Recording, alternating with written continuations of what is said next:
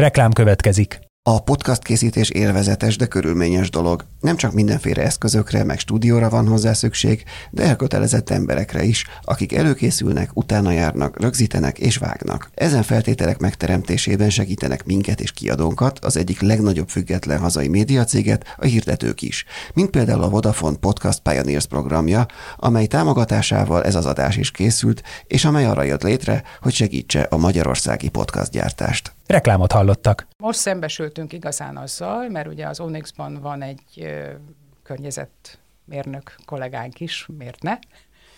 És hát megnézzük a karbonlábnyomunkat, meg hogy mit csinálunk. Azt hiszem nem tudok jobb szót használni, azt, hogy egyszerűen gyalázatos. Ez gyalázatos, hogy, hogy a vendéglátás milyen, milyen szinten és hogy pazarol.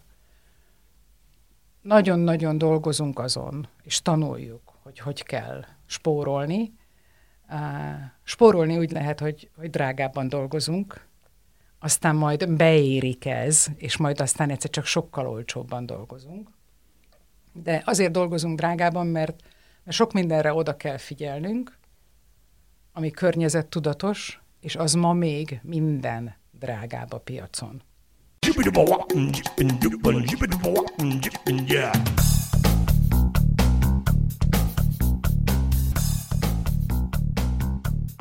Üdvözlöm a hallgatókat, ez itt a 24.hu filéző podcastja. Én Inkei Bence vagyok, és Jankovics Márton a műsorvezető társam. Sziasztok. A mai vendégünk pedig Pintér Katalin, a Zserbó Gasztronómia Kft. alapítója és tulajdonosa. Jó napot kívánok mindenkinek! Köszönjük szépen, hogy elfogadta a meghívásunkat. Rögtön az elején szeretnénk eh, tisztázni egy kérdést, hogy ugyan 2020 februárjában átadta a cégcsoport vezetését a, a, a lányának. Így van. Az a kérdés, Niszkács Annának, és az a kérdés, hogy jelen, hogy ennek ellenére azért mégis továbbra is részt vesz valamennyire a, a, a cégcsoport életében. Az a kérdés, hogy mennyire, mennyire lehetséges egyáltalán visszavonulni egy két évtizedes intenzív ilyen működés után. Ez egy nagyon jó kérdés, meg körülbelül két-három órában sem tudnék tisztességes választ adni. Ha egyszerűen fogalmazom, akkor, akkor nagyon nehéz, nagyon jó, nagyon izgalmas, és ez úgy minden egybe egyszerre. Ugye az átadás az, az, egy, az egy folyamat, tehát nem úgy van, hogy én leteszem a irodakulcsot, ő fölveszi az irodakulcsot, és másnaptól minden működik. Tehát ezt megelőzte egy hosszú, hosszú évek együtt dolgozása, tehát ez egy hosszú folyamat. A döntés az már jó pár évvel ezelőtt megszületett, ugye együtt voltunk ügyvezetők, mindenki önálló jogkörrel, és akkor 2020 februárjában született meg az a döntés, hogy, hogy teljes egészében ő az, aki, aki mindenért felel, tehát hogy kicseréljük a villanykörtét, honnan veszük a husikát, mennyibe fog kerülni, és kit veszünk fel. Tehát, a, tehát ugye ez egy maga a, a gyakorlati, praktikus ügyvezetés az, az egy nagyon-nagyon komoly munka, és nagyon-nagyon sok időt vesz el. Ugye ebből én megpróbáltam fokozatosan kilépni. A gyakorlatból már kiléptem, a fejemmel még mindig nem. Tehát nagyon-nagyon nehéz kilépni ebből, nagyon-nagyon nehéz elengedni. Tehát igyekszem nagyon mindent látni. Ugye tulajdonosként nyilvánvaló, hogy egy csomó stratégiai dologban benne vagyok, és, és látom a számokat, és, és ráfigyelek, és, és néha izgulok, hogy majd jól sikerül-e, vagy nem sikerül-e. Az esetek nagy részében ezek jól sikerülnek, mert ugye jó megoldás mindig több van, csak ezt utólag veszük észre, hogy nem kell azt gondolni, hogy egy megoldás van. Szóval ez, a, ez az átadás, ez, ez egy nagyon nehéz folyamat, nekünk is viszonylag nehezen ment, de ugye borzasztóan nagy szeretet van köztünk, tehát azért ezzel meg tudtunk küzdeni, és, és, és megoldottuk azokat a, azokat a dolgokat is, amikor szinte antagonisztikusnak tűntek az ellentétek, mert azért vannak ilyenek. Ezek nem csak okvetlenül a kor okán, hanem a, a stílus okán is előjönnek. Úgyhogy ezek, ez, ez érdekes és, és nem könnyű. Most utólag uh, már azt gondolom, hogy azért nem is volt olyan nehéz, ahhoz képest, hogy miket hallok, meg miket látok, meg milyen uh, dolgokat tapasztalok máshol. És azért egy nagyon-nagyon fontos üzenet mindenkinek és magamnak is, hogy nem szabad valamit túl sokáig vinni. Tehát, hogyha az ember valamit elér, és az egészen jól megy, akkor észre kell vennie, hogy pláne, hogyha van potenciális utódja, és az azért nagyon-nagyon jól néz ki, nagyon reményteljes, hogy a csúcson vagy időbe kell abba hagyni, mert ha túl visszük, abból csak baj lesz. Tehát sokkal kevesebb nehézséget jelent maga az átadás küzdelme, mint az a folyamat, amikor, amikor lefelé megy egy teljesítmény.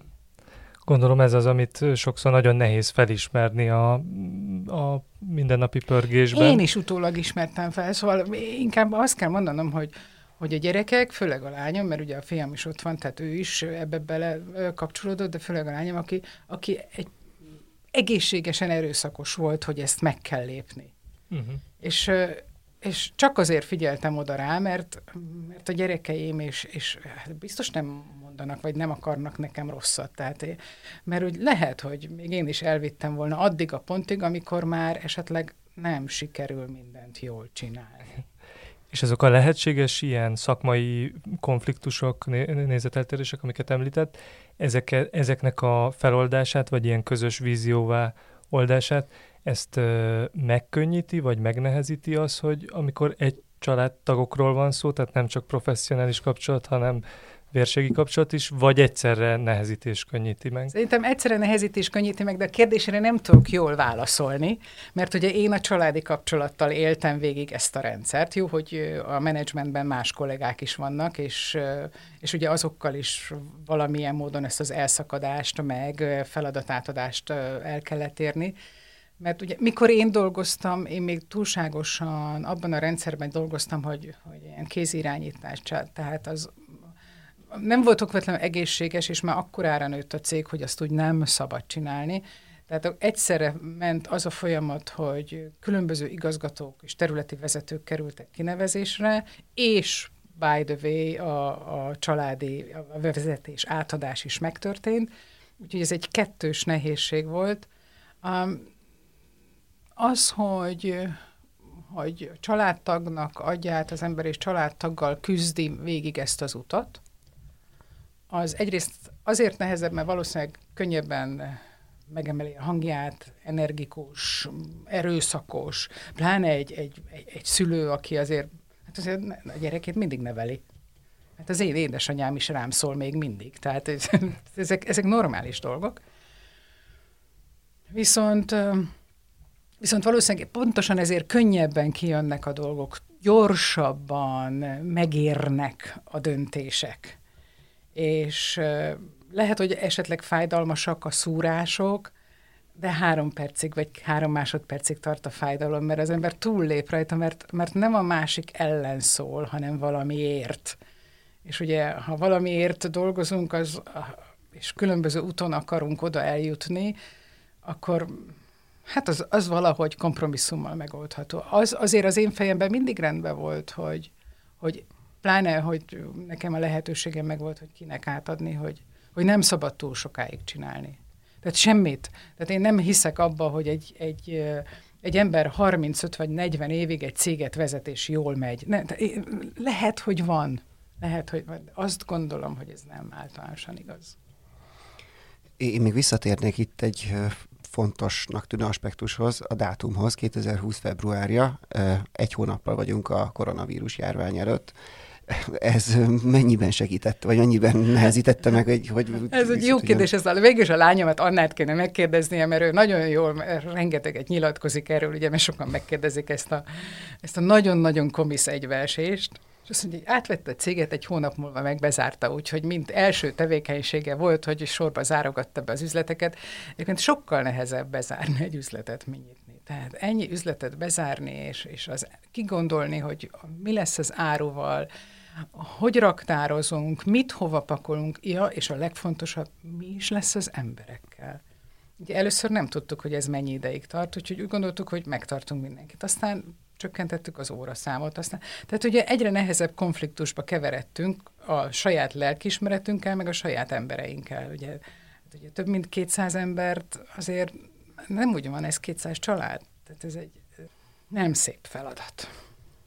Igen, azt, azt a hallgatók kedvét, aki nem tudják, említsük meg, hogy a Zserbó mellett az Onyx és az, az Emil Igen. is. is a, Igen, és van egy termelőüzemünk. Ugye, igen, tehát ebből adódik igen, ez a 200 igen, ember, igen, ezekből igen. jön össze. Hát több mint 200, 240 valahány volt. Én valahol azt olvastam egy viszonylag friss uh, interjúban, hogy uh, 250 körülről 120-ra csökkent. Így van, pontosan így van, igen. Ami azért egy lefeleződése az Hát a az, az, és azért ugye nálunk nagyon-nagyon jó csapat volt, és ezek az emberek nagyon sok tréninget kaptak, tehát ezekben az emberekben nagyon sok tudás volt. És ugye arról azt kellett valahogy megpróbálni, hogy lehetőség szerint a tudást, ami a kezükben meg a fejükben van, azt valamilyen módon megőrizzük. Hát nem, nem volt egyszerű. Tehát volt úgy, hogy este úgy feküdtünk le, hogy akkor most mindenkit elbocsájtunk, reggel meg úgy keltünk fel, hogy senkit. Tehát ez egy ilyen állandó hullámzás volt, hogy mit is kell, hogy lehet ezt megoldani? Hát nagyon, nagy, nagyon. Tehát, és még mindig nem vagyunk túl a dolgokon. Tehát azért azt gondolom, hogy még egy pár nehéz év előttünk van, és reméljük, hogy, hogy át tudjuk azt is menedzselni. Hát ugye az Onyx étterem, hogyha most már szóba hoztuk, az ha most egy ilyen útkereső fázisban van. Ha, igen, igen. Ami éppen találja ki önmagát, hogy hol, hova vezet majd a további útja. Hát ugye november óta nyitva van, hát nekem, szóval, hogy is mondjam, az Onyx az egy, az egy külön csoda. Tehát amikor kinyitott 11 nehány évvel ezelőtt, akkor ugye nagyon sokan megkérdezték pár év múlva, hogy mit érzek meg, hogy érzek meg itt a csillagok, meg, meg nagyon sokat beszél, nagyon sok siker, fantasztikus műhely, elképesztően tehetséges emberek dolgoztak és dolgoznak nálunk. Tehát ilyen szempontból ez, ez egy fantasztikus történet. És akkor sokszor azt mondtam, hogy ha előre tudom, hogy ott mennyi küzdelem van, akkor nem kezdek bele. Hála Istennek nem tudtam előre. Igen, ez, ez, ez, ez, ez gyakran hallom ezt És ez így van. Tehát, vissza, igen. igen. Uh, és már, már nem is akarom emlegetni ezeket a küzdelmeket, mert túl vagyunk rajta. Ennyi. Most ugye újra a küzdelem szakaszában vagyunk, viszont az Onyxnál van egy egészen különlegesen felemelő élmény, mégpedig, mégpedig ez az Onyx Team.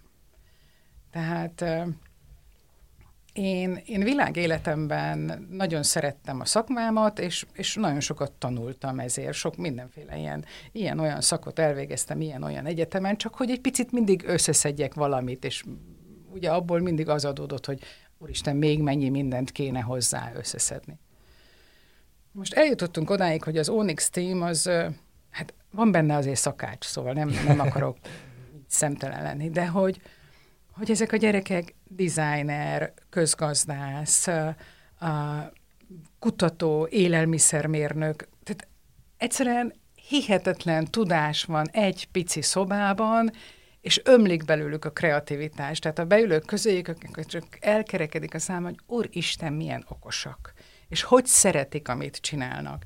És tulajdonképpen minden nap az asztalra rekerül egy kis csoda és tíz olyan, amelyik pocsék. Na de ugye ez a műhely munka. Tehát ez a műhely munka, és mindig lépegetünk tovább, és, és na- nagyszerűek. Egyszerűen nagyszerűek ezek az emberek. Tehát olyan, és, és ami a nagyon jó, és a nagyon érdekes, hogy ez már nem az én csapatom. Ezt a csapatot már nem én építem.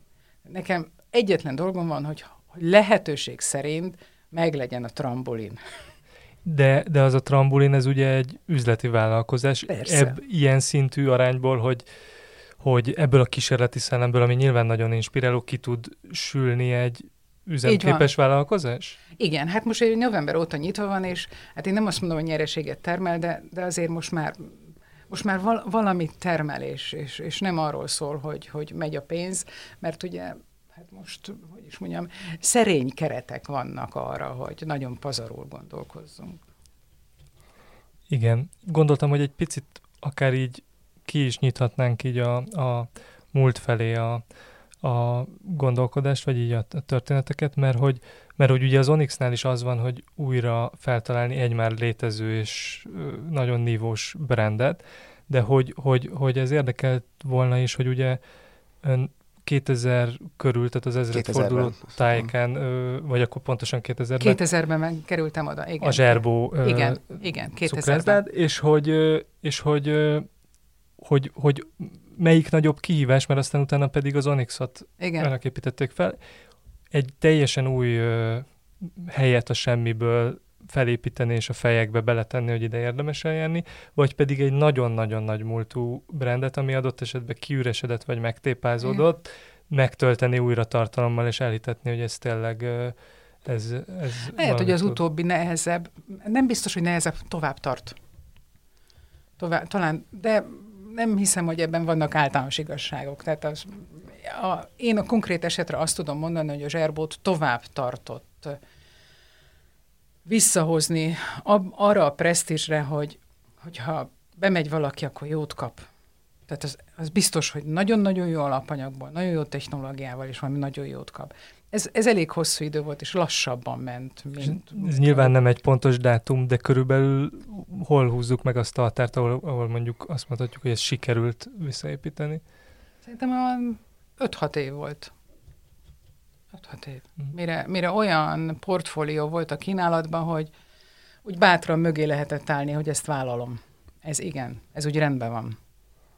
És nem azért, mert rossz emberek voltak ott, mert fantasztikus cukrászok voltak, akik a, mit tudom, a örököltük őket, és a lelkesek, aranyosak, meg a 60-as, 70-es, 80-as években a, a semmiből, a nem tudom milyen alapanyagból egészen csodákat csináltak. Tehát, tehát nem rossz emberek voltak, csak mikor behoztunk valami jó alapanyagot, csak egy egyszerű példa. Tehát tényleg ki a világ legjobb csokoládét behoztuk, odaadtuk a vezető cukrászoknak, majd egy hét múlva azt mondták, hát ez nem, hát ezzel nem lehet dolgozni. És ugye ilyenkor, hát ez, ez egy nagyon érdekes dolog, hogy mi, miért nem tud. Miért, mert, mert, olyan, mintha, szóval nem tudom, valaki átülne egy Trabantból egy repülőbe. Hiába tud vezetni. Tanulni kell. Tehát, új, tehát valamit meg kell tanulni.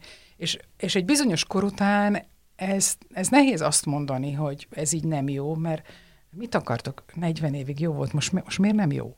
Tehát ezek ilyen emberi dolgok, és, és ezekkel az emberekkel, hogy is mondjam, óvatosan kell, nem bántani kell őket ezért, hanem valahogy párhuzamosan fejleszteni egy olyan másik csapatot, aki viszont tud ezzel bánni. És a régiek megcsinálják a egyszerűbb vagy régi feladatokat, ugye, mert párhuzamosan vannak különböző termékek egymás mellett, és eltelik egy pár év, és, és most már nincsenek azok a típusú régi alapanyagok, amiket, hát ugye nem, nem akarok itt megnevezni igazán semmilyen alapanyagot, mert nem akarok senkit bántani, de hát vannak olyan dolgok, ami nem kerülhet be a konyhába. Igen, hát igazából hatalmas különbség van a, zserbo mostani kínálata és a 20 évvel ezelőtt. Abszolút, elképesztő különbség van. Tehát elképesztő különbség van.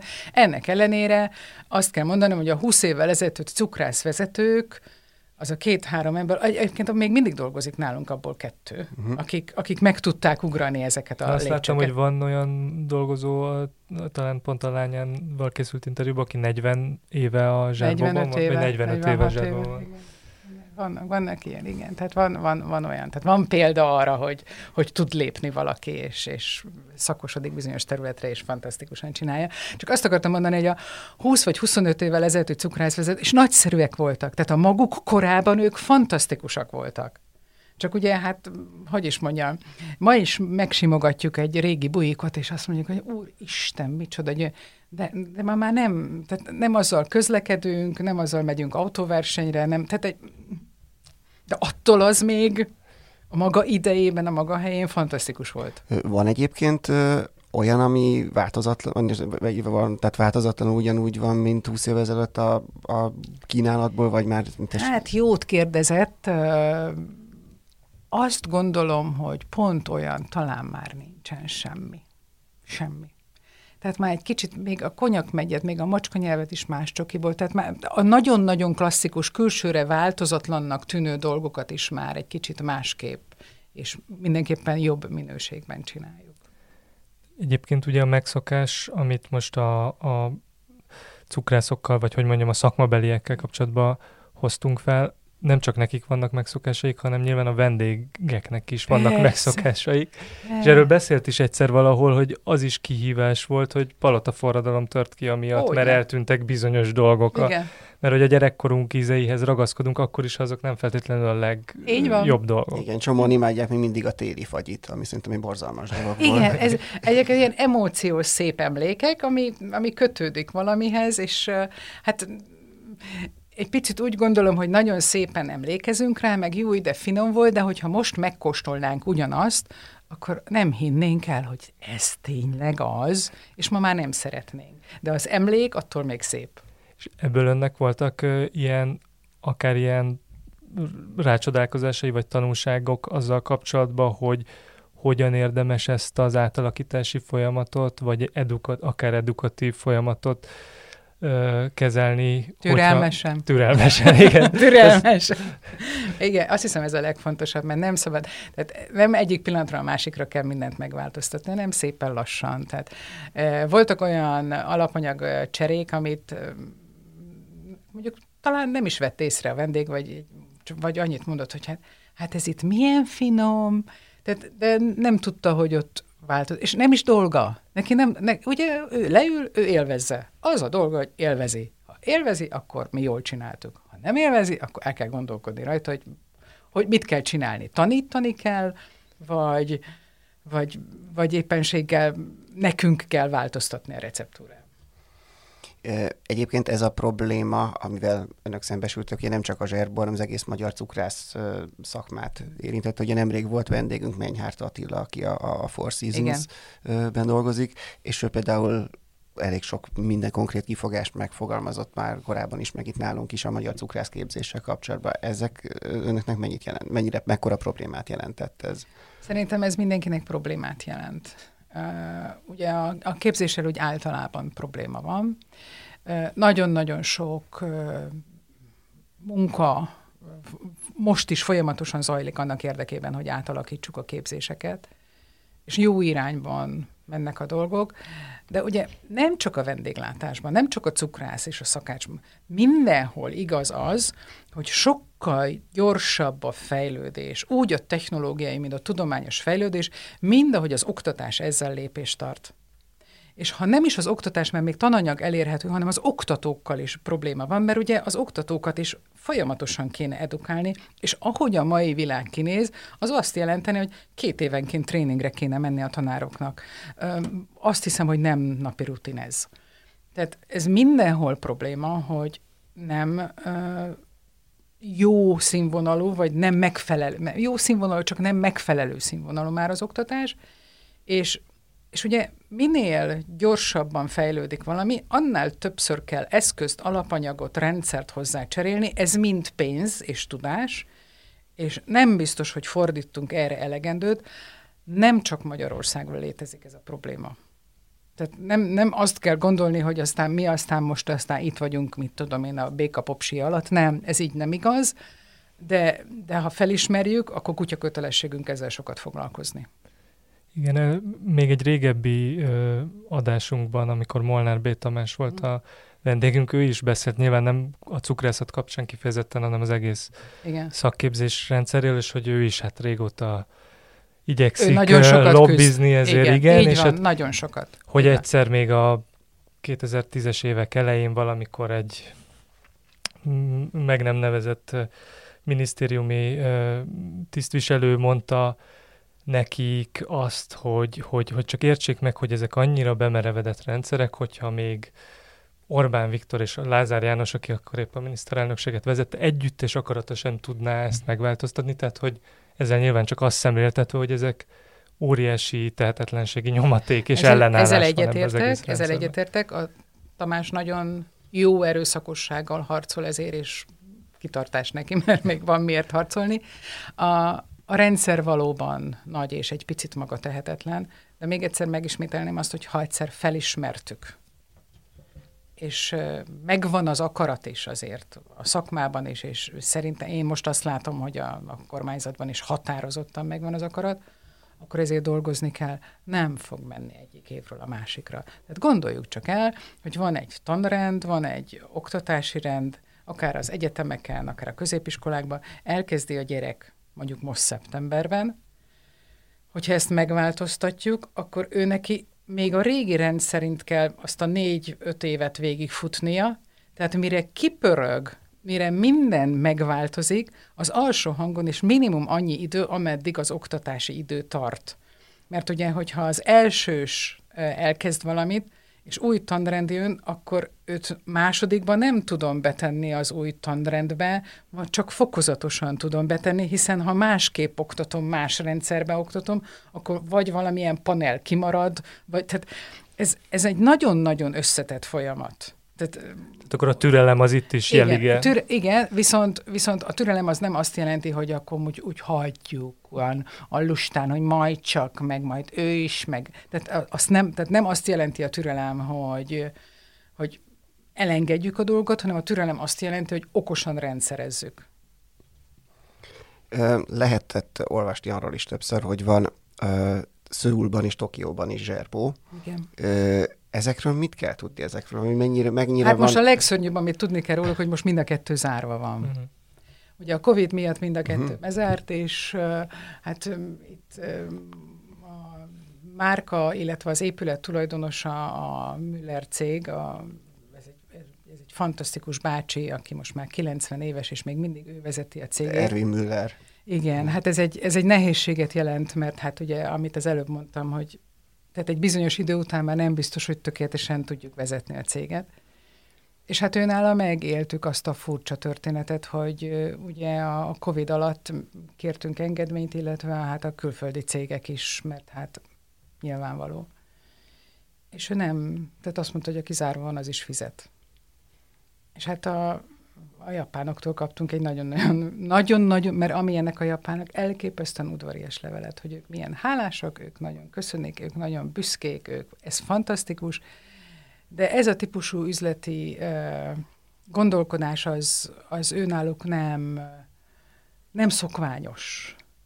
Úgyhogy ők most úgy döntenek, hogy bezárnak, és majd, majd meglátják, hogy mikor nyitnak ki. Tehát akkor ez most még bizonytalan, hogy egyáltalán... Ez most határozottan bizonytalan, mert mert ők azt mondták, hogy nem. Tehát, és ebben sajnos egyetértek velük. De hogy kellett egyébként ezeket elképzelni? Ezeket, ezek mennyire emlékeztettek, vagy mi, mi volt a, mennyire szorosan kötöttek ők a, a a budapesti zserbóhoz. Nagyon. Tehát ugyanolyanok voltak a székek, a márványasztalok, tehát a külsőségek, a munkaruhák, és a kínálat az a 80-85 százalékban a budapesti kínálat volt, Japánban kevésbé édes, tehát egy kicsit kevesebb cukorral és egy kicsit kisebb szeletekkel. Uh, Szőulban pedig még több csokoládéval, és még, tehát még több tejszínet, tehát egy kicsit könnyedebb voltak. Ennyi volt, de ezek minimális változások voltak. Tehát mikor a, az én férjem talán tíz éve, vagy mikor elmentünk, mert mondtam, most már őnek is meg kell nézni ezt a Tokiót, elmentünk, beültünk, és azt mondta, mintha Budapesten lenne. Tehát ugyanaz a csillár, ugyanaz a márványasztal, ugyanaz a, a ártábla, uh, ugyanaz a sütemény. Tehát ferdeszemű a felszolgáló. De semmi uh, helyi ízt nem tettek bele, vagy tehát akkor nem? De például Tokióban megcsinálták a, a japán zserbószeletet, ami fehér csokival és cseresznyerekvárral volt. Ugye a mi zserbószeletünk meg baraclekvárral van, és uh, tejcsokival. Tehát, tehát ilyen, ilyen alternatívák voltak, igen. És uh, amúgy hogy, hogy épp a, ez a távol-keleti vonal jött be, vagy ilyen, te, ilyen nemzetközi terjeszkedésbe, mert azért lehetett volna akár ilyen európai, vagy Igen, lehetett volna. térségbeli erre, városokban is. Erre talán a távol-keletiek habitusa, tehát ugye a távol-keleten, akár Szingapurban, Szőulban, Tokióban, és még a közel-keleten is ugye nagy nemzetközi láncok, cégek jelennek meg, és ez ott divat. Ott, ott Igen, le... akár Dubájban is. Igen, lehet. pontosan. És ugye ott egyrészt van fizetőképes kereslet, másrészt ezek az országok valami elképesztő tisztelettel viselkednek azok iránt, a cégek iránt, amelyek régiek. És ugye Zserbó itt a 161 nehány évével azért elég rendesen tarol. És ez, tehát mikor kiírták, hogy alapítva 1858-ban, akkor attól kezdve sorban álltak, és úgy, úgy konstans sorban állás volt. Tehát ugye, mert, mert hogy hát ha valami ennyit átél, és pláne azokban az országokban, ahol a tradíció tiszteletet érdemel, vagy egy kicsit nagyobb tiszteletet, mint többi országban, ott ez egy különleges erény. És valószínűleg így alakult. Tehát ezért alakult. Mi próbálkoztunk egyébként Európában is, most is van próbálkozás, csak hát ugye a Covid most egy picit mindent megállított, meg Észak-Amerikában is, talán egy kicsit nehezebb, talán egy kicsit, meg ugye azt sem szabad elfelejteni, hogy mi egy családi vállalkozás vagyunk. Tehát most már csak hárman vagyunk, hárman vagyunk, nem lehet odaérni mindenhova. Nem lehet. És olyan félig megcsinálni, meg ilyen dolgokat nem lehet. Úgyhogy, szóval ezért, ezért távol-kelet és szól, tehát mert ők, ők erre egy kicsit kíváncsibbak, Ámbátora ugye Tokió nyitott először, három évig dolgoztunk azon, hogy megnyisson. Én többször föl akartam adni, és azt gondoltam, hogy hát ezekkel a fiúkkal, lányokkal egyszer nem lehet dolgozni, mert én ezt nem viselem el, hogy 147 egyszer is megkérdezik ugyanazt. Hát ez borzasztó. De hát hogy is fogalmazzak, ugye mikor megnyitottunk, mert megnyitott, megnyomtuk a zöld gombot, hogy minden rendben van, és utána egy-két évig minden rendben ment, meg most is, vagy utána is minden rendben, és elkezdtem azon gondolkodni, hogy lehet, hogy nekik igazuk volt. Tehát, hogy biztosan mindent előre. olyan szerkezetet, olyan struktúrát építettek ki, hogy az tökéletesen működik. Tehát és ebből én nagyon-nagyon sokat tanultam, mert én azt mondom, hogy hogy dolgozunk, mint az őrült, és, és majd elrontjuk, akkor kiavítjuk, és csinál, csinál. Nem. Tehát, tehát, hogy minden, nem az alapanyagot elképesztően tiszteljük, nem dobunk ki semmit, nem pazarlunk, tökéletesen számolunk, tökéletesen raktározunk, mi, mi, minden, minden, tehát nincs hiba.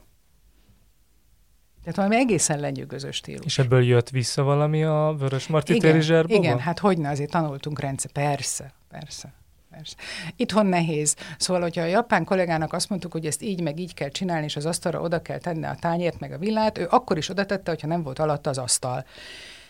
Mert ő neki nem dolga megkérdőjelezni azt, hogy a főnökének igaza van, vagy jót mond-e. Ha megkérdezik, akkor megmondja a magyar kollégának azt mondom, hogy ezt így, meg így kell csinálni, akkor egy fél perc múlva azt mondja, jó, jó, jó, de ha egy picit, picit így, meg egy picit úgy, akkor az úgy nem jobb. Mert, és ez, ez egyrészt jó is, mert kreatív, mert maga is gondolkodik, másrészt rossz is, mert ugye egy rendszerbe, ha beállítok valamit, akkor abból, ha bárki bárhol kilóg, akkor az egész rendszer tud torzulni elhangzott az, hogy nem pazarlunk, nem dobunk ki semmit. Ez, itt, ez ugye ez most egybecseng a, a feltartósági törekvésekkel. Ez itthon mennyire valósul meg? Nehezem. Most szembesültünk igazán azzal, mert ugye az Onyxban van egy környezetmérnök kollégánk is, miért ne? És hát megnézzük a karbonlábnyomunkat, meg hogy mit csinálunk azt hiszem nem tudok jobb szót használni, azt, hogy egyszerűen gyalázatos. Ez gyalázatos, hogy, hogy a vendéglátás milyen, milyen szinten és hogy pazarol. Nagyon-nagyon dolgozunk azon, és tanuljuk, hogy hogy kell spórolni. Spórolni úgy lehet, hogy, hogy drágábban dolgozunk, aztán majd beérik ez, és majd aztán egyszer csak sokkal olcsóbban dolgozunk. De azért dolgozunk drágában, mert mert sok mindenre oda kell figyelnünk, ami környezettudatos, és az ma még minden drágább a piacon. Tehát ezek, ez, ez ilyen, tehát nehéz tudatossá válni úgy, ha ez nekem többe kerül, de ki tudja, hogy majd kinek, mikor hasznosul, és hogy is van ez, szóval nem, nem egy egyszerű feladat ez. Nem egy egyszerű feladat, de én azt látom, hogy elindult, tehát egyre többen próbálkoznak, nagyon pici lépéseket tudunk tenni, de az is már valami. Legfontosabb az, hogy ez is észre kell venni. Hogy ez ügyben, az elhatározás. Így van, hogy ez ügyben tenni kell. És nyilván ez akkor tud megtérülni, gondolom, hogyha itt is az a kérdés, hogy maga a, a, a vásárló közönség, vagy a, a, a, a vendéglátás, tehát az étterem, étterembe járó közönség mikor lesz számára ez is egy kellő Ez tömegbe prioritás, hogy olyan helyre menjen, amiről tudja, hogy ezeket a szempontokat figyelembe veszik, és nem csak azt, hogy finom ételt Én azt gondolom, hogy ez még sajnos egyáltalán nem elvárás, vagyis nagyon minimálisan, nagyon minimálisan. Tehát mikor éhesek vagyunk, akkor valami jót akarunk enni, és nem azt nézzük, hogy ők most, most használnak-e műanyagot, meg mi. És különösen, nem is tudunk igazán róla. Nem is tudunk Különösen olyan időkben, mint most, amikor Igen. az árak meg fölfele mennek temposan. És azért a Covid alatt azt, amit műveltünk, az, azt a csomagoló anyagmennyiséget, az borzalom. Tehát, tehát elszabadult. Tehát a Covid előtt jobb helyzet volt, a Covid alatt szerintem elfelejtettük a környezettudatosságot. Ilyen szempontból kicsit ilyen szimbolikusan felszabadító érzés volt, ami nyilván nem erről szólt, de akár ezt is bele lehet látni, az a elég sajátos akció, amikor kalapáccsal szétverték a régi, régi éttermet, hogy valami új dolog kezdődik, annak, valami új szemlélet? Annak ehhez igazán semmi köze nem volt, az egy egyszerű ilyen marketing ötlet volt a csapat részéről, ez a kreatív fiatal csapat. Ugye, vagyis hát ugye a kalapáccsal szétverés ez egy játék volt, hát ilyen, ilyen, ilyen gyerekkalapácsok, meg ilyen gyerekeszközök voltak, és hát ugye megpályáztattuk az utolsó vendégkört, a kvázi utolsó vacsorára, és akkor a vacsora végén a, a desszert mellé kaptak egy vésőt, vagy egy csavarhúzót, vagy egy kalapácsot, és akkor lehúzhatták a tapétát, meg összetörhették a, a tudom, a térelválasztó üveget, ugye, amit ki kellett szedni. Tehát egy ilyen, mm, is mondjam, jó játék volt ez. Uh, nagyon-nagyon sok negatív kritikát kaptunk, valami elképesztő. Tehát én nem, nem is értettem, hogy, hogy, hogy miért volt ekkora düh ezzel kapcsolatban. Mert ugye hát a, a kimenő butorokat, azokat mind felhasználtuk, vagyis mert más felhasználta, tehát nem, nem veszett kárba semmi. Tehát amit a tapétát lehúzunk, ugye azt nem lehet már újra használni, tehát ezek ilyen dőre dolgok. Viszont soha, én nem tudok most számot mondani, de ilyen több milliós nagyságrendű, tehát soha ilyen nézettsége, vagy elért közönsége nem volt sem a Zserbónak, sem az Ónak, senkinek, mind a kalapácsos sztori. De akkor ez egy jó marketing fogásnak hát bizonyult, nem? Mert ez szokott a sikertitka lenni, hogy figyeljenek, és hogy most éppen dühösek, vagy, igen. vagy pedig támogatóak. Ez nem, nem gondoltunk a dühösségre, tehát nem számítottunk rá, mert ugye azzal indult, hogy, hogy most egy korszak lezárul, és valami, valami egészen különleges új indul. Ön néhány héttel ezelőtt életműdíjat kapott a, Dining Guide gálán, Igen. amihez ezúton is gratulálunk. Köszönöm. De ezzel kapcsolatban most az lenne a kérdésem, hogy ott a színpadon azt lehetett látni, hogy, hogy 95%-ban férfiak álltak a színpadon, vagy, vagy, vagy talán még Hát többen. ez nem egy családbarát szakma. Én ezt akartam kérdezni, ez a vendéglátás, ez még mindig egy... egy, egy most egy, sem, szerintem most, sem. sem családbarát szakma. Mondjuk hál' Istennek most már azért elég sok olyan munkahely van, ahol egy picit szabadabban lehet koordinálni a, a munkát, és lehet otthonról is dolgozni, meg ad abszurdum éjszaka is, meg hétvégén is, meg ilyesmi. Ugye nekem az volt a szerencsém, hogy egyrészt az édesanyám, másrészt az újságíró férjem, aki ő nagyon ragyogóan tudott éjszaka írni, tehát ez nagyon ment neki. Úgyhogy mindig, eh, mindig meg tudtuk oldani a gyerekeket, mert azért az, az egy szempont, hogy a, tehát ha a harmónia nincs meg, és, és otthon nincs rend, meg a munkahelyen nincs rend, akkor előbb vagy utóbb valami borul, és akkor semmi se lesz jó. De ez, ez az életműdi is olyan volt, hogy ja, én nem tudtam róla. Tehát a kollégám mindenki tudott róla, csak én nem. Annyira komiszak voltak, és nem mondták meg, úgyhogy én kellőképpen meglepődtem. Tehát tényleg nagyon meglepődtem. Ja, tehát, hogy ott a diét a ott, ó, majdnem kimentem, mert ott valakivel éppen plegykáltam, és olyan meleg van itt, és akkor mondták, hogy nem, nem menj, nem menj, nem menj, kivárd meg a végét. Hát, szóval valami ilyesmi történet volt. Nagyon-nagyon jól esett. Pláne ezzel a, ezzel a kis turpissággal, hogy én egyáltalán nem tudtam róla. És akkor az olyan, tehát a, jó meglepődni ilyenkor. Tehát ez egy olyan kellemes érzés, meg, meg a közönségnek a reakciója. Az egy olyan, jól esett, az az ováció, az, hogy tulajdonképpen ilyenkor mindent megér. Igen. Viszont azt is akkor megkérdezhetnénk, hogy mielőtt ön a Zserbóhoz került, akkor hogyan, tehát milyen tanuló pálya vezetett oda, hogy, hogy azt tudjuk, hogy egy, egy majd, hogy nem egy véletlennek köszönhető. Abszolút véletlennek oda, köszönhető, igen. De előtte... Én szállodákban dolgoztam uh-huh. általában. Tehát nem, nem volt konkrét cukrászda, vagy... Nem, nem, nem, sőt, mi több, én mindig csendesen mondom, én nem vagyok nagy édesség rajongó, szóval én... Még most sem? Hát most már többet teszem, mert hát most már találok egész jókat is bizonyos helyeken, de de én nem, tehát, engem az anyukám egész kisgyerek, olyan három-négy éves koromban elvitt orvoshoz, mert mondta, hogy hát doktor úr, ez a gyerek nem eszi meg a csokoládét, és rágja a papsajtot, meg a sárgarépát, meg a vacsóskát, szóval ennyi. De hát ugye nem egyformák az ízlésünk. Most is úgy vagyok vele, hogy ami nagyon édes, az nem, az nem kedves nekem. Tehát az édességben is inkább azt szeretem, amiben valamilyen egyéb markáns íz dominál az édesen kívül. Attól még az édes nagyon jó íz, csak nem, nem kell belőle sok. Úgyhogy, tehát előtte én szállodákban dolgoztam, külön ö, igazán voltam, én a New York kávéházban is tanuló voltam, felszolgáló tanuló, tehát mert nem vettek fel az egyetemre, és akkor elmentem oda egy évre, felsz, megcsináltam ezt a szakmunkás, nem tudom, iskolát, és akkor utána kerültem egyetemre, de tehát azt is csináltam, és utána pedig leginkább ilyen reklám, marketing, értékesítés területen dolgoztam szállodákban, amit hallatlanul élveztem. De hát akkor, akkor ez egy elég nagy ugrás volt a, a, innen átlépni a, a...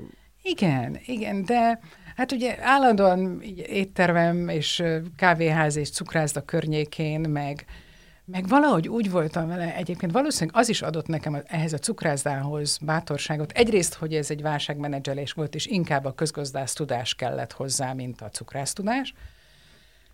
Másrészt pedig az is adott nekem valószínűleg egy kis bátorságot, hogy, hogy nekem ugye a családom vidék, és mindenki sütött, főzött állatok, az én nagyanyám, mondható, hogy szinte füves asszony volt, mert nem tudom hány gombát, meg fűszert, meg mindent ismert. Az anyám ma is szerintem a világ legjobb zserbóját ő süti, és hogy minden héten kétszer-háromszor sütés, és én, én annak ellenére, hogy nem szerettem, tehát úgy nőttem abba, hogy tudom, kell egy kis kenyeret sütni vidéken, meg ilyen, meg rétes nyújtunk, meg, és ez nem volt olyan nagy, tehát nem, nem, nem volt ezen nem tudom milyen kunst, hanem hanem hogy úgy belenőttem, ebbe belenőttem ebbe, és úgy éreztem, hogy kimentem a termelőbe, és megfogtam a lisztet, és tudtam, hogy ez, ez nem a jó liszt, ezzel mi a baj. Tehát, tehát hogy, és ez, ez bizony erre nem jó meg. Tehát amikor, amikor az ember nem is tudja, hogy mit tanul meg gyerekkorában, hanem úgy olyan, olyan szerencsés, és abba, orra, arra a pályára orientálódik, ahol ez meg megdöbbentően jól hasznosul. Tehát akkor itt találkozott az egyetemen tanult üzletvezetői igen. dolgok, meg a... Igen. Igen. És a, amúgy ez a ugye New York is szóba jött, de ott van ugye a centrális, mint ilyen régi Igen. nagy, meg a hadik is, mint ilyen régi kevéhez, hogy e- ezt a részét, hogy nyilván ennek van egy ilyen nosztalgiája, meg romantikája, Igen. de közben, hogy beszéltünk arról, hogy mindig meg is kell újulnia, de hogy, hogy ezt a régi ilyen 20. század elős, vagy századfordulós kávéházi romantika, ezt, ezt, ezt hogy látja, hogy ez egy ilyen örök brand, ami így az idők végezetéig meg tehát vonzerő tud maradni? Hát szerintem igen. Ezek olyanok, mint ilyen, ilyen örök történetek. Tehát a Rómeós Júlia történetet ezerféleképpen el lehet mondani. És attól még ez a 21. században is romantikus, és szomorú, és, és a maga idejében is. Tehát ezek ilyen, és ugyanígy ezek a kávéházak, az írók, a kultúra, a a kulturális műhelyek, azok egészen több. Én mikor a New Yorkba kerültem, ugye tanulónak, ugye 18 évesen, akkor ilyen nagyon idős bácsik voltak ott, mint tudom én, Kerék Imre, az Est utolsó főszerkesztője, meg és ilyen, ilyen egészen különleges emberek. És akkor ilyen szettel, ilyen papírszettel dolgoztunk még, és akkor tudom, írtak nekem egy verset. Ilyen megvannak otthon. Tehát ilyen egészen, hogy mondjam... Egy tiz... ők, ők törzs közönség voltak, igen, nem, nem igen, a személyzetben. Nem. Igen, igen. És egy 18 éves kislány, ki, a csokolnyakendő és bajuszos bácsi, tehát olyan, hallottam már az esti, estújságról, ugye, hát aztán utána, aztán nyilván, hogy az ember egyre többet foglalkozott vele, de hát nem, nem mondanám, hogy különösebben mély tudásom volt ezekről a dolgokról. És, és ott, ott ott megtapasztaltam ezeket a nagyon-nagyon kedves bájos élményeket, a, a történeteket, a verseket, a, a, a régi sztorikat, és nem lehet úgy egy ilyen helyen dolgozni, hogy az embert ne érintse meg valamilyen módon. Tehát mikor ezek az emberek ott vannak összerajzolgatva a falon, és, és hogy minden nap végig halad egy olyan panoptikum előtt, ami, ami egészen különleges. Tehát ha, ha nem is törődik vele, és akkor is véletlenül valahol bárhol szembe jön ez a név, akkor csak beleolvas, csak utána néz. És akkor kezdi azt érezni, hogy ez egy picit az övé is, mert, mert ott volt benne. Tehát ezek nagyon jó dolgok.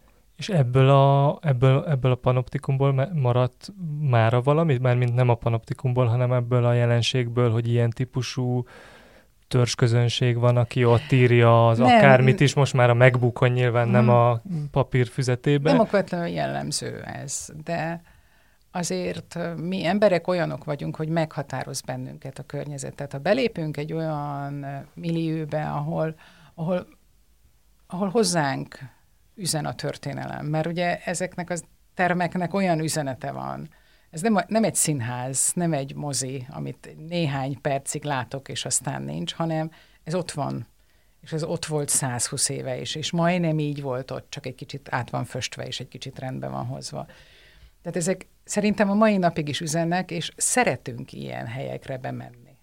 Tehát a nem vállásos emberek is bemennek a templomokba, és rácsodálkoznak, és tátott szájjal nézzük. Tehát ezek mind olyan dolgok, amik üzennek, amik ott vannak, amit, amit, amit jó úgy, úgy megnézni. Nem biztos, hogy mindenkit lenyűgöz, de, de minnyáján az ilyen helyeken picit meghatottan viselkedünk, jól viselkedünk. Tehát befolyásol bennünket az, hogy egy, egy hosszú-hosszú történet közepébe kerültünk, és mi már csak nézegetjük, de azért mégis benne vagyunk valahol. Igen, és hát végül is a, a, ugyanakkor meg ez a sok az utóbbi tíz évben megjelent újfajta kávézók, az pedig adtak egy új löketet ennek a budapesti hát Ez fantasztikus, hogy ilyenek vannak. Hát ez, ez, ez Szerintem lenyűgöző, és az, hogy, hogy ezek hogy fejlődnek, és milyen igényesek, és egyre jobb pörkölésű kávék vannak, egyre nagyobb változatossággal, egyre jobb gépekkel. Tehát ez, ez nagyszerű. Ez egyszer nagyszerű. És még arról egy pillanatra beszéljünk, mert ö, olvastunk arról is, hogy hogy a lehetséges, hogy a zserbó sütemények feltűnnek nem sokára bolt, boltok. Hát igen, folyik tervezés, ugye itt nekünk én csak úgy tudom mondani, hogy vannak okoskáink, egyik okosabb, mint a másik, de tényleg, és nagyon lelkesek is, és, és fejlesztések folynak. Tehát nagyon, ugye elkezdődött, már négy-öt éve kezdődtek ezek a komoly fejlesztések, csak aztán a Covid miatt itt most két évig szinte minden megállt, tehát ugye a termelőt bezártuk egy évre, vagy nem tudom mennyi időre, hosszú időre, úgyhogy és most újra nagyon-nagyon komolyan haladnak ezek a fejlesztések, igen. De ezek mondjuk hogy, hogy viszonyulnának nagyjából ahhoz, amit a kávéházban megkaphat az ember? Nagyon-nagyon hasonló. Nagyon hasonló. Tehát, tehát minőségben nem lehet hátralépni. Tehát nem egy Ugye, olcsósítás az Nem, a... nem, egyáltalán nem. Ugye ez egy nagy, nagy kérdés, hogy, hogy hogy is van, de én, aki ugye nem vagyok nagy édességevő, én a saját magamból indulok ki, én azt mondom, hogy ha én eszem egy kocka csokoládét, vagy egy tényleg két falat süteményt, az jó legyen. Az nagyon jó legyen. És szerintem sokan vannak így. Tehát nem mennyiséget kell lenni. Mert egy jó falat, ugye nem ezzel akarunk jól lakni, tehát nem a csoki tortával akarjuk teletömni a pocikánkat, de ha eszünk két kocka nagyon-nagyon jó csokoládétortán, az igen. És lehet, hogy a két kocka többe kerül, mint a nem tudom milyen torta, nem tudom milyen sarkon, nem, nem bántva senkit, de az biztos, hogy jó. És más élmény. Nagyon-nagyon más élmény. Még, én még egy ö, ilyen jövőbe tekintő, most itt a múltba is tekintettünk, ugye, hogy és többször szó volt, hogy jött az egész Covid, meg most is, hát egy elég bizonytalan hát helyzet van minden szempontból. Most hogyan látják, nyilván nem lehet jósolni, vagy nem erről van szó, de mégis hát közben az üzleteket vezetni kell. Igen valahogyan, hogy, hogy mennyire van fény az alagút végén, vagy kilábalás ilyen, ilyen szempontból például, hogy... Nem azt... látom az alagút végén a fényt, hiszek benne, hogy van. Uh-huh. Nagyon-nagyon nehéz a helyzet. Vékony a jég, uh, ugye mi különösen uh, hosszú évek óta, évtizedek óta elsősorban a turistáknak uh, vagyunk kedvenc helye. Ugye mondjuk a Covid arra volt jó, hogy egyre sok, sokkal több magyar jött vissza. Tehát ez egy az egyetlen pozitívum legalább valami van a Covid-dal, hogy, hogy azért sokan vásárolnak tőlünk, hála Istennek. De, de nagyon-nagyon nehéz, és, és ott, ahol azok az üzletek, akik kimondottan a külföldiek kedvenc helyei, mert ugye a belváros egy kicsit nehéz helyzetben van oda, azért, ha nem muszáj, és nem ott lakunk, ahol nem megyünk be, nem tudunk közlekedni, nem tudunk parkolni, nem tudunk elvinni, egyébként is annyi külföldi van, meg egyébként. Szóval ezek ilyen, ilyen nehéz dolgok, tehát komoly handicappel indulnak az ott lévő üzletek. Sajnos. És tehát amíg, amíg itt a béke helyre nem áll, és, és nem csak a béke, hanem a fizetőképes kereslet nem erősödik, és már pedig most pont az ellenkezőjét látjuk nagyon brutálisan, addig, addig nagyon harcos időszak elé nézünk. Hát, de akkor higgyünk abba, hogy ott van a fény az alagút Persze, végén. biztos, hogy ott van, csak még nem látni. Csak még nem látni, ez igen, ez, ez, ez is fontos.